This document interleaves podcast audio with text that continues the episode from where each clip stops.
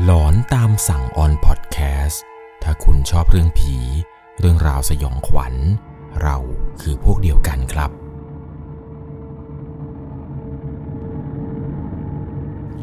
สวัสดีครับทุกคนครับ ขอต้อนรับเข้าสู่ช่วงหลอนตามสั่ง อยู่กับผมครับ 1 1 LC เร็วๆนี้มีใครมีแผนจะซื้อบ้านใหม่กันไหมครับ คือผมมีเรื่องเรื่องหนึ่งอยากจะเล่าให้กับทุกคนได้รับฟังกัน เป็นประสบการณ์ผู้ฟังทางบ้านนี่แหละครับ ที่ได้ส่งเข้ามา เนื่องจากว่าเขาเองและครอบครัว ได้ไปซื้อบ้านใหม่กัน แล้วได้พบเจอกับเรื่องราวสยองขวัญ เนื่องจากว่า บ้านใหม่ของเขาหลังนี้ มันถูกสร้างทับบนที่ดินผืนหนึ่ง ซึ่งในอดีตที่ดินผืนนี้ เคยมีดวงวิญญาณดวงหนึ่งครับ อาศัยอยู่ยังไงนะครับ เรื่องราวเรื่องนี้ผมต้องบอกก่อนเลยว่า นี่ไม่ใช่ครั้งแรกนะครับ ที่มีการพบเจอผีในบ้านมือหนึ่ง ถ้าลองย้อนกลับไปฟังเรื่องราวสยองขวัญในช่วงหลอนตามสั่งนี้นะครับ ผมเนี่ยเคยเล่าเรื่องราวเกี่ยวกับบ้านใหม่ ๆ แล้วเจอผีเนี่ยไปประมาณ 3-4 เรื่องแล้วเห็นจะได้ ครั้งนี้ก็จะเป็นอีกครั้งหนึ่งครับ ที่มีผู้ฟังทางบ้านเนี่ยได้พบเจอเรื่องราวแปลกๆ ได้พบเจอเรื่องราวสุดสยองขวัญ แม้ว่าบ้านเขาเนี่ยจะไม่ใช่บ้านมือสอง หรือบ้านที่มีประวัติ เขาเองยังได้พบเจอเรื่องสยองขวัญได้ยังไงนะครับก่อนจะเข้าไปรับชมรับฟังกัน ก่อนอื่นผมต้องบอกก่อนเลยว่า เรื่องราวเรื่องนี้เป็นประสบการณ์จริงของผู้ฟังทางบ้าน จะต้องใช้วิจารณญาณ ในการรับชมรับฟังกันให้ดีๆ เรื่องในวันนี้ครับ ถูกส่งมาจากผู้ฟังทางบ้านท่านหนึ่ง ผมขออนุญาตใช้นามสมมุติเธอว่าคุณบุญเส้นนะครับ คุณบุญเส้นเนี่ยบอกกับผมว่า มีเรื่องสยองขวัญอยากจะมาแชร์ประสบการณ์หลอน ต้องพาทุกคนย้อนกลับไป ในช่วงที่เขาอายุประมาณ 15 ปี ช่วงนั้นเนี่ยเรียนอยู่ชั้นมัธยมศึกษาปีที่ 3 ทางครอบครัวฝ่ายแม่เนี่ยเริ่มมีปัญหากันเรื่องการแบ่งมรดกแล้วก็ที่ดิน โดยครอบครัวของแม่ครับ จะมีพี่น้องกันทั้งหมด 3 คน แม่ของเธอเองเนี่ยเป็นคนสุดท้อง หลังจากที่มีการตกลงแบ่งสัดส่วนอะไรกับพวกพี่ๆของแม่ทั้งสองคน ซึ่งพี่ๆของแม่เหล่านี้เนี่ยมีศักเป็นป้าของเธอ ตอนนั้นมีการคุยกันประมาณว่า ป้าทั้งสองคนเนี่ยต้องการเงินมากกว่าที่จะเก็บที่ แล้วก็บ้านหลังนี้เอาไว้ แม่เธอเนี่ยแล้วก็ป้าทั้งสองคน ก็คุยกันครับว่าจะประกาศขายบ้านตรงนี้ พร้อมกับที่ดินผืนนี้ไปด้วยเลย อย่างน้อยๆเนี่ยจะได้เงินก้อนหนึ่งมา แล้วเราจะได้แบ่งกัน ไม่นานนักครับก็สามารถขายบ้านแล้วก็ที่ดินผืนนี้ได้ แบ่งเงินกันอะไรลงตัวแล้ว พี่น้องของแม่เนี่ยก็ต่างพากันแยกย้ายไปใช้ชีวิตกันต่อ แม่เนี่ยก็นำเงินส่วนหนึ่งที่จากขายที่แล้วก็ขายบ้านเก่าหลังนั้นเนี่ยไปซื้อบ้านหลังใหม่ ตอนนั้นครับคุณตา ซึ่งเป็นพ่อของคุณแม่เนี่ยเลือกที่จะอยู่ด้วย เนื่องจากว่าแม่เนี่ยเป็นลูกคนเล็ก คุณยายเนี่ยเสียไปนานแล้ว คุณตาเนี่ยเลยเลือกที่จะมาอยู่ด้วยกันกับครอบครัวของเธอ แม่ของเธอเลยนำเงินที่มีไปซื้อบ้านหลังใหม่ คุณตาเองเนี่ยก็จะซื้อด้วย เผื่อไว้ให้ลูกๆหลานๆในอนาคต ครอบครัวของเธอเนี่ยก็ต่างพากันหาบ้านที่ถูกใจ หาดูหลายโครงการอยู่เหมือนกันครับ แต่ก็ยังไม่ถูกใจสักที จนกระทั่งได้ไปเจอหมู่บ้านหมู่บ้านหนึ่งครับ เป็นโครงการหมู่บ้านชื่อดัง อักษรย่อขึ้นต้นด้วยพอพาน ตอนนั้นเนี่ยโครงการเปิดใหม่ แน่นอนครับเรื่องบ้านมือสองเนี่ยตัดทิ้งไปเลย เพราะว่านี่คือบ้านหลังใหม่ครับ เป็นบ้านมือหนึ่งที่คุณแม่ และคุณตาเนี่ยตัดสินใจซื้อ บ้านหลังนี้ครับ มันเป็นบ้านทาวน์โฮมหัวมุมทั้งสองหลัง หันหน้าชนกัน คือเวลาเข้าซอยมาครับ นึกภาพตามผม เข้าซอยมาเนี่ยครับ เราก็จะเห็นบ้านสองฝั่งซ้าย ขวาซ้ายขวา วิ่งไปสุดซอยเลยครับ ฝั่งซ้ายมือเนี่ยจะเป็นบ้านหลังมุม ฝั่งขวามือจะเป็นบ้านมุมเช่นเดียวกัน ครอบครัวของเธอครับ ตัดสินใจซื้อบ้านมุมสองหลังนี้ โดยเป็นบ้านที่หันหน้าชนกัน ผมจะขออนุญาตเรียกเป็นบ้านหลักกับบ้านรองนะครับ โดยที่ให้บ้านหลักเนี่ยอยู่ฝั่งซ้ายก็แล้วกัน บ้านรองเนี่ยอยู่ฝั่งขวา อารมณ์ประมาณว่าแม่ซื้อหลังหนึ่งคุณตาซื้ออีกหลังหนึ่งประมาณนี้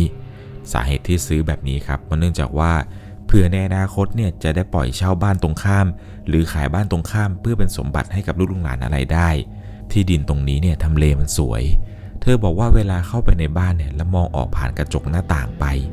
จะเห็นเป็นทุ่งนากว้างๆ เนื่องจากว่าโครงการนี้ได้มีการซื้อที่นาบางส่วน เพื่อมาทำเป็นโครงการบ้านจัดสรร ตอนที่เข้ามาอยู่นี้ครับก็คือเข้ามาอยู่บ้านหลังหลักก่อน เนื่องจากว่าบ้านหลังรองเนี่ยกำลังมีการตกแต่งรีโนเวทอะไรอยู่ ระหว่างที่อยู่ในบ้านเนี่ยคุณแม่ก็ได้มีการจ้างผู้รับเหมาอะไรต่างๆ มาต่อเติมบ้านไปด้วยทำได้แบบไม่นานลูกน้องของเขานี่แหละครับ บางส่วนเนี่ยก็ขโมยของในบ้านไป ทำให้มีเรื่องคดีความอะไรกันไปต่างๆ นานา ตอนนั้นเนี่ยแม่ก็เหมือนกับจะทำว่าจะเลิกจ้างแล้ว แต่ผู้รับเหมาครับก็ขอเจรจาว่าขอทำต่อได้ไหมอะไรยังไง แม่เนี่ยก็ใจอ่อนครับ แม่เนี่ยขอให้ผู้รับเหมาชุดนี้ อยู่ทำบางส่วนจนกว่างานที่ตกลงกันไว้เนี่ยจะเสร็จสิ้น แต่ไม่อนุญาตให้คนงานที่ขโมยของเนี่ยเข้ามาทำงานอีก ผู้รับเหมาตอนนั้นแกก็รับปากครับ ว่าจะไม่เอาคนงานคนเดิมที่มันขโมยของเนี่ยมาทำงานแล้ว หลังจากนั้นครับก็เริ่มมีการดำเนินการต่อเติมบ้านไปเรื่อยๆ จนกระทั่งครับ อยู่ๆมาวันหนึ่ง ผู้รับเหมาคนดังกล่าวเนี่ยขอยกเลิกงาน เพราะตัวของผู้รับเหมาคนนี้ครับ ได้ไปเจออะไรบางอย่าง ตามกลับไปที่บ้าน และสิ่งที่ตามเขากลับไปเนี่ยมันเป็นสิ่งที่น่ากลัว ตอนนั้นผู้รับเหมาได้มีการคุยกับแม่เป็นการส่วนตัว แต่แม่เนี่ยไม่ได้สนใจเรื่องอะไรแบบนี้ แม่ก็คิดว่าดีซะอีก อย่างน้อยๆ เนี่ยจะได้ไม่เกิดปัญหาคนงานมาขโมยของในบ้านซ้ำขึ้นมาอีกครั้งหนึ่ง ตอนนั้นแม่ก็ทำเป็นไม่สนใจอะไรหรอกครับ แต่ลึกๆแล้วเนี่ยแม่ก็ไม่ค่อยโอเคเท่าไหร่หรอกครับ ตั้งแต่เรื่องที่ว่าลูกน้องของเขาเนี่ยมาขโมยของแล้ว อยากจะยกเลิกตั้งแต่ตอนนั้นด้วยซ้ำระหว่างที่อยู่ไปเนี่ยแม่ก็หาผู้รับเหมาเจ้าอื่นๆไป ช่วงนั้นเนี่ยคนก็เริ่มเข้ามาอาศัยอยู่ในหมู่บ้านนี้มากยิ่งขึ้นกันครับ ส่วนตัวของเธอแล้วก็น้องชาย ต้องย้ายไปอยู่บ้านฝ่ายพ่อครับ เนื่องจากว่าบ้านหลังใหม่ที่แม่กำลังทำอยู่นี้ มันค่อนข้างที่จะไกลจากโรงเรียนที่เรียนอยู่ อยู่บ้านพ่อมาเรื่อยๆจนกระทั่งเรียนจบชั้นม .3 ก็ได้ย้ายกลับมาอยู่กับแม่ครับ บางครั้งบางคราวเพราะเนื่องจากว่า ตัวของเธอเองเนี่ยครับไม่ค่อยถูกคอกับพ่อ และครอบครัวใหม่ของเขานักเท่าไหร่ ส่วนน้องชายของเธอเนี่ยเข้ากับพ่อได้ดี แม้ว่าจะไม่ถูกใจครอบครัวใหม่ของพ่อสักเท่าไหร่ แต่เหมือนกับว่าน้องชายเนี่ยพ่อเนี่ยจะรักเป็นพิเศษ บ้านหลักแล้วก็บ้านรองของแม่ในตอนนั้น ก็ยังมีการต่อเติมอยู่เรื่อยๆ เพราะเนื่องจากว่า ไม่มีช่างคนไหนเนี่ยสามารถจบงานได้เลย ตอนแรกแม่ก็ไม่ได้เล่าอะไรให้ฟัง จนกระทั่งมีอยู่คืนหนึ่ง เป็นคืนที่เธอเนี่ยกลับมานอนกับแม่ และตอนนั้นครับ เธอเนี่ยปวดท้อง ต้องการจะเข้าห้องน้ำในกลางดึก เธอเนี่ยจำเวลาแน่นอนไม่ได้ เนื่องจากว่าตอนนั้นเนี่ยเธอหลับไปแล้ว แล้วตื่นขึ้นมา ห้องน้ำชั้นสองเนี่ยมันขัดห้องทำให้เธอต้องลงมาเข้าห้องน้ำที่ชั้นหนึ่งตอนเธอเปิดประตูออกมาจากห้อง แล้วก็เปิดไฟทางเดิน จังหวะที่กำลังเลี้ยวตัวลงบันไดไปนั้น เธอก็ต้องตกใจ เพราะเนื่องจากว่า บริเวณบันไดชั้นหนึ่งมันมีร่างร่างหนึ่ง ยืนหันหลังให้กับเธออยู่ ในใจตอนนั้นเนี่ยรู้ทันทีว่า ไม่ใช่คนในบ้านอย่างแน่นอน เพราะดูจากการแต่งตัวแล้ว เธอคนนั้นใส่ชุดสีทองคอเต่า กับโปรงเรียบยาวจนถึงตาตุ่ม ยังไม่ทันได้คิดอะไรไปมากกว่านี้ เธอคนนั้นที่ยืนอยู่เนี่ย หันหลัง แล้วก็ค่อยๆเงยหน้าขึ้นมา ในลักษณะที่เงยไปจนคอของเธอเนี่ย พลิกกลับมาด้านหลัง มองเธอขึ้นมาด้วยแววตาที่ดุคม ผู้หญิงคนนี้เนี่ยมีใบหน้าที่สวย สมกับเป็นหญิงไทย รูปร่างสูง มวยผมสีดำริมฝีปากสีแดงสด ตอนนั้นเนี่ยด้วยความกลัว เธอตัดสินใจที่ไม่เดินลงไปต่อ ย้อนกลับเข้าไปในห้องนอน เช้ามาครับ ตัดสินใจเล่าให้แม่ฟังกับสิ่งที่เกิดขึ้น ว่าเมื่อคืน เธอเห็นผู้หญิงคนหนึ่งยืนอยู่ที่ชั้นหนึ่งของบ้าน แม่บอกว่าสิ่งที่เธอเห็นเนี่ย ผู้หญิงคนนั้นเนี่ยคือนางตะเคียน เธอได้ฟังเธอก็ตกใจนิดหนึ่งครับ ว่าแม่เนี่ยรู้ได้ยังไง เหมือนกับว่าแม่เนี่ยจะเคยเจอผู้หญิงคนนี้มาก่อนแล้วหรือเปล่า อีกอย่างหนึ่งมันเป็นไปได้อย่างไงที่ผู้หญิงคนนี้เนี่ยจะเข้ามาอยู่ในบ้านของเธอ เนื่องจากว่าในบ้านเนี่ยก็ไม่ได้มีเฟอร์นิเจอร์ที่ทำมาจากไม้ตะเคียน หรือไปโค่นไม้ตะเคียนมาตกแต่งบ้านอะไรเลย ตอนนั้นเนี่ยก็ถามแม่ครับว่าแม่ ผู้รับเหมาเนี่ยเอาไม้ตะเคียนมาทำเฟอร์นิเจอร์ให้เราหรือเปล่าทำไมผู้หญิงคนนี้เนี่ยถึงสามารถเข้ามาอยู่ในบ้านเราได้ แม่เนี่ยก็ยังไม่ได้เล่าอะไรให้ฟังมากมายครับ แม่บอกเพียงแค่ว่า มีอยู่คืนหนึ่ง แม่ก็ฝัน แม่ฝันเห็นผู้หญิงคนนี้แหละ น่าจะเป็นคนเดียวกันกับลูก แม่ฝันเห็นผู้หญิงคนหนึ่ง ใบหน้าเนี่ยดุดัน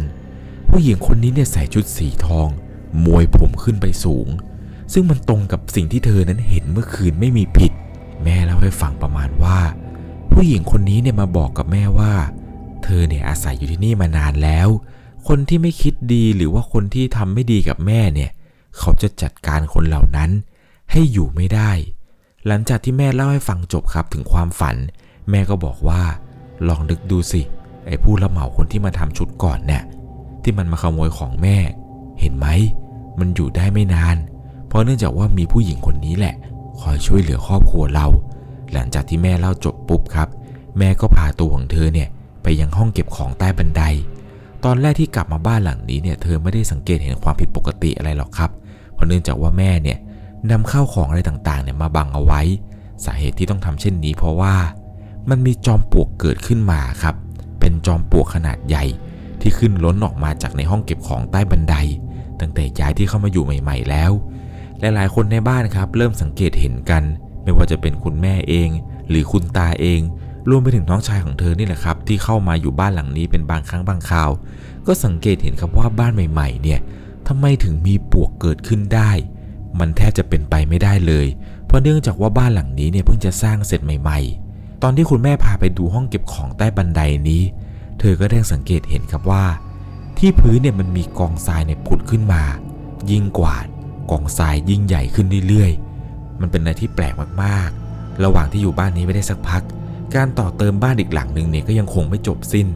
ตอนนั้นเนี่ยแม่ได้ไปว่าจ้างคุณลุงคุณป้าคู่หนึ่งมาทำการต่อเติมบ้านต่อ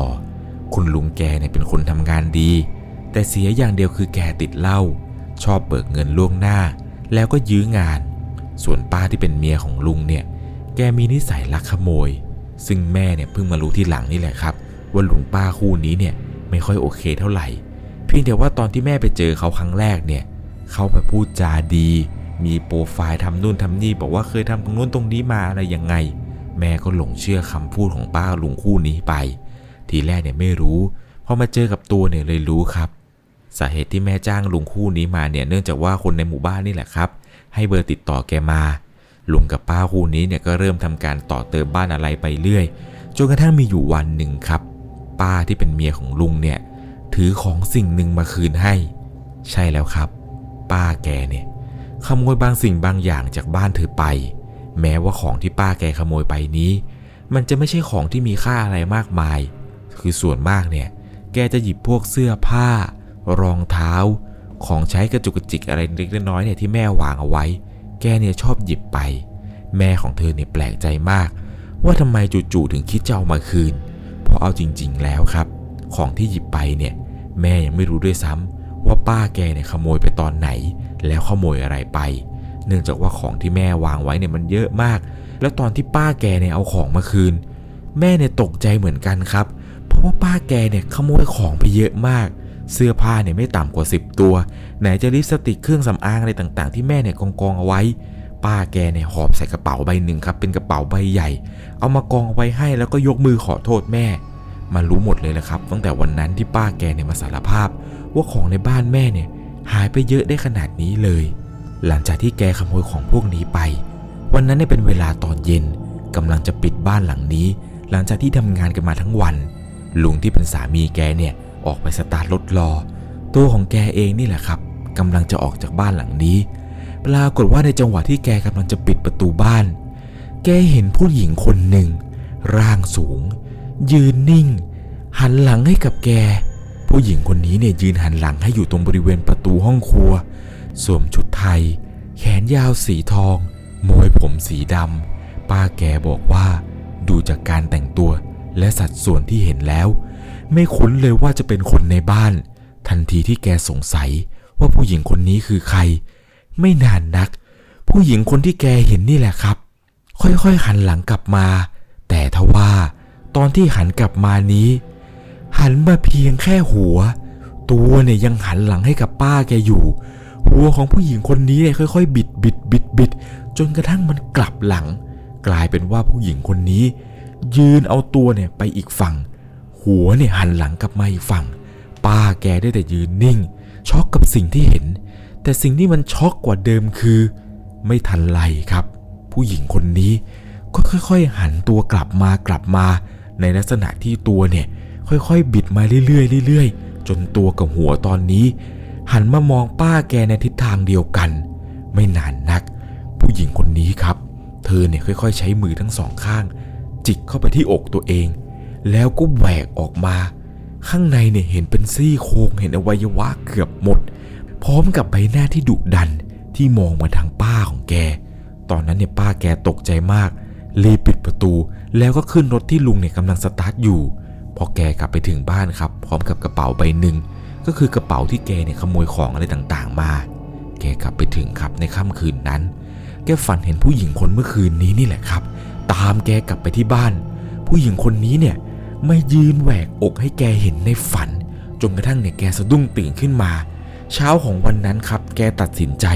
เอาของทั้งหมดที่มีนี่แหละครับ ที่ขโมยไป เอามาคืนแม่ แล้วก็เล่าเรื่องราวทั้งหมดนี้แหละครับ ให้แม่ฟัง แกบอกว่าแกเนี่ยโดนเล่นเข้าให้แล้ว หลังจากนั้นไม่นาน ก็ไม่เห็นป้ากับลุงคู่นี้เนี่ยมาทำงานให้ที่บ้านอีกเลยจนกระทั่งแม่ของเธอ มีโอกาสได้ไปรู้จักกับร่างทรงท่านหนึ่ง แม่เลยนำเรื่องราวเรื่องนี้นี่แหละครับ ที่ว่าตัวของเธอเนี่ยเห็นผู้หญิงคนหนึ่งแล้วแม่ก็ฝันเห็นผู้หญิงคนหนึ่งแล้วก็รวมไปถึงป้ากับลุงที่เป็นผู้รับเหมาที่มาทำบ้านให้เนี่ย เจอเรื่องราวแปลกๆอะไรแบบนี้ ไปเล่าให้กับร่างทรงคนนี้ฟัง ก็ถามประมาณว่าผู้หญิงคนนี้ที่ทุกคนเห็นกันเนี่ย เธอมาจากไหน แล้วเข้าบ้านมาได้อย่างไร ร่างทรงคนนี้ครับก็เล่าให้แม่ฟังประมาณว่า ผู้หญิงคนที่ทุกๆคนเห็นกันเนี่ย คือนางตะเคียน อย่างที่บอกแม่เอาไว้นั่นแหละครับ ในความฝันว่าเธอเนี่ยจะมาช่วยปกปักรักษาคุ้มครองบ้านให้ แต่ว่านางตะเคียนตัวนี้เนี่ย เธอมีนิสัยค่อนข้างที่จะดุ ไม่ชอบเสียงดัง แล้วก็ไม่ชอบคนแปลกหน้า ส่วนบ้างเนี่ยจะไม่ชอบใครเลย ยกเว้นแม่ของเธอ เนื่องจากว่าแม่เนี่ยเป็นคนจิตใจดี ชอบสวดมนต์ชอบเข้าวัดทำบุญ เขาเนี่ยเลยอยากจะมาปกป้อง อยากจะมาช่วยปกปักรักษาแม่ ให้เจอแต่สิ่งดีๆ ร่างทรงคนนี้ครับก็แนะนำว่าให้ลองตั้งน้ำตั้งของอะไรถวายเขาดู เพราะเนื่องจากว่านางตะเคียนตัวนี้ที่เจอกันเนี่ย ดูดูแล้วเนี่ยก็เหมือนกับจะไม่ได้ออกมาก่อกวน เหมือนกับจะมาสร้างแต่เรื่องดีๆ ด้วยซ้ำไป จนกระทั่งอยู่มาวันหนึ่ง มารู้ความจริงนี่แหละครับ ว่าสาเหตุที่เธอและครอบครัวของเธอเนี่ยเห็นผู้หญิงคนนั้นที่เป็นนางตะเคียนนั้นเนื่องจากว่า สมัยก่อนครับ ก่อนที่โครงการจะมาซื้อพื้นที่ดินตรงนี้มาทำเป็นบ้านจัดสรรเนี่ยพื้นที่ตรงนี้ ใจกลางทุ่งนา มันเคยมีต้นตะเคียนทองสูงใหญ่เนี่ยตั้งอยู่ เรื่องนี้ครับแม่เนี่ยไปถามชาวบ้านในพื้นที่มา ทุกๆ คนเนี่ยต่างบอกกันว่าเคยมีจริง ๆ สมัยก่อนตรงนี้เป็นทุ่งนา มันก็จะมีต้นตะเคียนทองเนี่ยตั้งอยู่จริง ๆ หลังจากที่เจ้าของที่แกขายที่ให้แล้วเนี่ย ก็มีการล้มต้นตะเคียนทองนี้ไป แล้วก็ปรับพื้นที่หน้าดินสร้างเป็นหมู่บ้านนี้ขึ้นมา แต่ก็ไม่รู้เหมือนกันครับว่าตอนที่ล้มต้นตะเคียนทองนี้เนี่ย ได้มีการทำพิธีอะไรหรือไม่ และจุดที่ต้นตะเคียนทองเนี่ยเคยตั้งอยู่ เหมือนกับว่า มันจะตรงกันกับบ้านหลังของเธอที่อาศัยกันอยู่ แม่ยังได้ข้อมูลมาเพิ่มเติมประมาณว่า บริเวณใต้ต้นตะเคียนทองเนี่ยมันมีจอมปลวกขนาดใหญ่อยู่ด้วยพอแม่ได้ฟังทีแรกครับ สิ่งที่ชาวบ้านเล่าให้ฟังว่ามันเคยมีต้นตะเคียนทองอะไรเนี่ยที่เขาว่าเขาโค่นต้นตะเคียนลงไปปุ๊บแล้วมาสร้างเป็นหมู่บ้านจัดสรรทีแรกเนี่ยแม่ไม่อยากจะคิดเลยแหละครับว่าบ้านตัวเองเนี่ยจะสร้างทับบนต้นตะเคียนทองเก่าจริงเหรอเพราะเนื่องจากว่าที่ดินต้องกว้างใหญ่ไพศาลจะเป็นไปได้อย่างไงที่บ้านของแม่เนี่ยมาสร้างทับบนจุดที่เคยเป็นต้นตะเคียนเก่า ซึ่งถ้าเป็นอย่างนั้นจริง ๆ เนี่ย แจ็คพอตเลยนะครับ เป็นไปได้ยากมาก แม่ก็เลยนำเรื่องราวทั้งหมดนี้แหละครับ ไปลองถามร่างทรงอีกครั้งหนึ่งว่า พอจะเป็นไปได้ไหมร่างทรงเนี่ยเหมือนกับจะดูให้อีกครั้ง แล้วก็บอกกับแม่ครับว่า มันก็มีความเป็นไปได้มากที่สุดเหมือนกัน เพราะเขาเนี่ยเคยอาศัยอยู่ตรงนี้มาก่อนแล้ว แล้วบ้านเนี่ยไปสร้างทับที่ที่เขาอยู่ มันก็เลยไม่แปลก ที่ทำไมคนในบ้านเนี่ยถึงเจอเรื่องอะไรแบบนี้กันร่างทรงเนี่ยก็ได้มีการแนะนำประมาณว่า ให้แม่เนี่ยไปซื้อพวกหุ่นตุ๊กตาอะไรต่างๆ ที่ร้านวัตถุมงคลเนี่ยมาเป็นตัวแทนของนางตะเคียนทองตัวนี้ซะ อย่างน้อยๆเนี่ยท่านจะได้มีที่อยู่มีที่สิงสถิต จะได้ไม่ออกมาหลอกหลอนคนในบ้าน ตอนนั้นครับ ตัวของเธอเองกับแม่เนี่ยก็ได้มีการไปซื้อหุ่นตามที่ร่างทรงคนนี้นี่แหละบอก ในขณะที่กำลังเดินเลือกหุ่นอยู่นี้นี่แหละครับ ดันไปสะดุดตาเข้ากับหุ่นตัวหนึ่งขนาดเนี่ยไม่ได้ใหญ่มาก ยืนตรงสง่าและที่สำคัญคือ ชุดที่หุ่นตัวนี้เนี่ยใส่ มันตรงกับที่เธอและแม่ แล้วก็คนอื่นๆเนี่ยเห็นว่านางตะเคียนตัวนี้เนี่ยลักษณะที่พบเห็นกันคือใส่ชุดสีทองอะไรเนี่ย มันตรงกับที่หุ่นตัวนี้ที่เธอเห็นเลยแหละครับ เธอกับแม่เนี่ยยืนขนลุกกันได้สักพัก เลยตัดสินใจบูชาหุ่นตัวนี้มาอย่างไม่ลังเล หลังจากที่นำหุ่นตัวนี้มาบูชาแล้วครับ ทุกอย่างในบ้านเนี่ยเหมือนกับจะเริ่มสงบขึ้นเรื่อยๆ ตัวของเธอคนแล้วก็คนในบ้านเนี่ยพยายามทำตัวดีๆ ก็ไม่ค่อยพบเจอหรือว่าเห็นวิญญาณของนางตะเคียนเลย จนกระทั่งในตอนนั้นครับ แม่ของเธอเนี่ยมีแฟนใหม่ และในทุกๆเช้าครับ หรือในที่ทำงานเนี่ย คนรอบข้างเนี่ยมักจะเห็นว่ามีผู้หญิงหน้าดุ นั่งติดรถมาด้วยในทุกๆเช้า แม้กระทั่งเดินตามอยู่ที่ทำงาน คนในที่ทำงานเนี่ยบางคนก็ได้เห็นครับ เหมือนกับว่าแม่เนี่ยพาใครมาด้วยจากบ้าน หลายๆ เหตุการณ์ครับที่คนในที่ทำงานแม่เนี่ยเจอ คือบางคนที่คิดไม่ดีกับแม่ครับ นางตะเคียนตัวนี้เนี่ยก็จะคอยช่วยแบบช่วยปกปักรักษาแม่ ประมาณว่าถ้าใครที่คิดไม่ดีอะไรกับแม่เนี่ยเขาจะมาเข้าฝันบอกกับแม่ครับ อารมณ์เหมือนมาเตือนภัยแม่ว่า มันจะมีแบบนี้แบบนี้อะไรเกิดขึ้น ซึ่งแม่ก็บอกว่ามันก็จริงครับ มันก็จริงอย่างที่นางตะเคียนเนี่ยมาเข้าฝันบอกเลยอยู่ที่นี่ได้มาสักพักหนึ่งครับจนกระทั่งแม่เนี่ยตัดสินใจขายบ้านหลังนี้ไป เพราะเนื่องจากว่าแม่เนี่ยต้องการที่จะขยับขยายบ้าน อยากจะได้บ้านหลังใหญ่มากกว่าเดิม ซึ่งผมก็ไม่รู้นะครับว่าปัจจุบันนี้เนี่ยบ้านหลังที่เธอและครอบครัวเนี่ยอยู่กัน ไม่รู้ว่ามีใครเนี่ยมาอยู่แล้วเจออะไรแปลกๆ เหมือนกับตอนที่เธอกับแม่เนี่ยอาศัยอยู่หรือไม่ จนกระทั่งครับ ล่าสุดเนี่ยตัวของคุณวุ้นเส้นเองครับ มีโอกาสเดินทางกลับไปเยี่ยมแม่ คือปัจจุบันนี้เนี่ยคือเธอทำงานแล้วครับ แยกกับแม่อยู่มาได้สักระยะหนึ่งแล้ว เนื่องจากว่าแม่เนี่ย อยู่กับพ่อใหม่ ตัวของเธอเองเนี่ยเวลาไปก็จะไม่เคยเป็นนอนค้างแรมหรอกครับ เพียงแต่ว่าแวะเวียนไปเยี่ยมแม่ในบางครั้ง ครั้งนี้ครับ เป็นครั้งที่เธอเนี่ยกลับไปหาแม่ แล้วปรากฏว่า เธอดันไปเห็นครับว่าแม่เนี่ยเก็บหุ่นตุ๊กตานางตะเคียนตัวนั้นที่อยู่ที่บ้านเก่าเนี่ยเอามาอยู่ที่บ้านใหม่ด้วย อนนั้นเนี่ยเธอบอกตามตรงว่าเธอไม่รู้มาก่อนเลยครับ ว่าแม่เนี่ยเอาหุ่นนางตะเคียนกลับมาด้วย เพราะเนื่องจากว่าในช่วงที่มีการโยกย้ายบ้านอะไรนี่แหละครับ มันวุ่นวายมาก แม่เนี่ยก็อยู่กับสามีใหม่ เธอเองเนี่ยก็ต้องไปอยู่บ้านกับคุณพ่ออยู่ เลยไม่รู้ครับว่าตอนนั้นเนี่ยแม่เนี่ยเอานางตะเคียนเนี่ยมาอยู่ในบ้านหลังใหม่ของแม่ด้วย ตอนนั้นก็ถามแม่นี่แหละครับว่าแม่ แม่เอามาทำไมทำไมแม่เอาไปเก็บไว้ที่เดิมทำไมไม่ให้เขาอยู่ในที่ที่ของเขา แม่ก็เล่าให้ฟังประมาณว่า ทีแรกแม่ก็ไม่ได้เอามา แต่ตอนที่มาอยู่ในบ้านหลังใหม่คืนแรก แม่ฝัน แม่ฝันว่านางตะเคียนตัวนี้ บอกกับแม่ว่าทำไมไม่พาเขามาอยู่ด้วย เขาเนี่ยอยากมาอยู่กับแม่ ให้กลับไปพาเขามาอยู่ด้วยซะ แม่ก็เลยไปนำร่างหุ่นตะเคียนเนี่ยมาอยู่ด้วยกันในบ้านหลังนี้ ซึ่งตั้งแต่ที่แม่มาอยู่เนี่ย แม่บอกว่าแม่ไม่ได้เห็น หรือว่าฝันอะไรอีกเลย มาอยู่ที่นี่เนี่ยก็รู้สึกว่าร่มเย็นเป็นสุขดี เหมือนกับว่า เขาน่าจะมาปกป้องมาปกปักรักษาแม่จริง ๆ นี่ก็เป็นประสบการณ์สยองขวัญนนี่แหละครับ ที่ครอบครัวของคุณวุ้นเส้นเนี่ยไปพบเจอมา เกี่ยวกับการไปซื้อบ้านหลังหนึ่งครับ ที่แจ็คพอตมากๆ ใครจะไปคิดล่ะครับว่าบ้านที่พักอาศัยอยู่เนี่ยในอดีต มันจะเคยมีต้นตะเคียนเนี่ยสร้างขึ้นอยู่ แล้วโครงการเนี่ยไปสร้างทับต้นตะเคียนต้นนั้น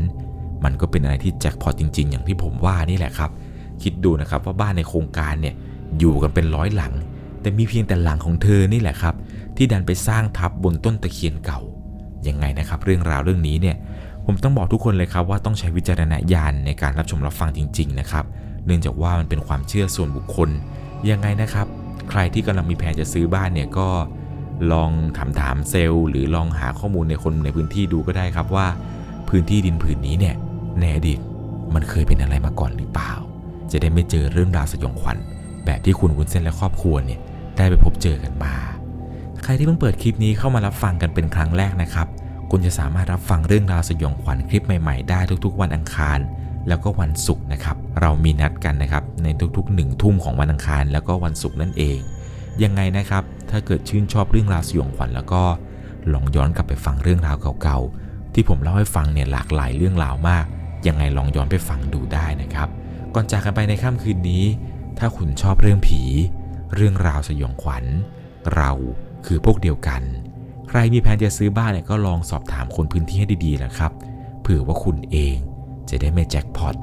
เจอบ้านสยองขวัญ เหมือนกับเรื่องราวเรื่องนี้ สวัสดีครับ สามารถรับชมเรื่องราวหลอนๆเพิ่มเติม ได้ที่ YouTube Channel 1 LC ยังมีเรื่องราวหลอนๆที่เกิดขึ้นในบ้านเรา รอให้คุณแนนได้รับชมอยู่นะครับ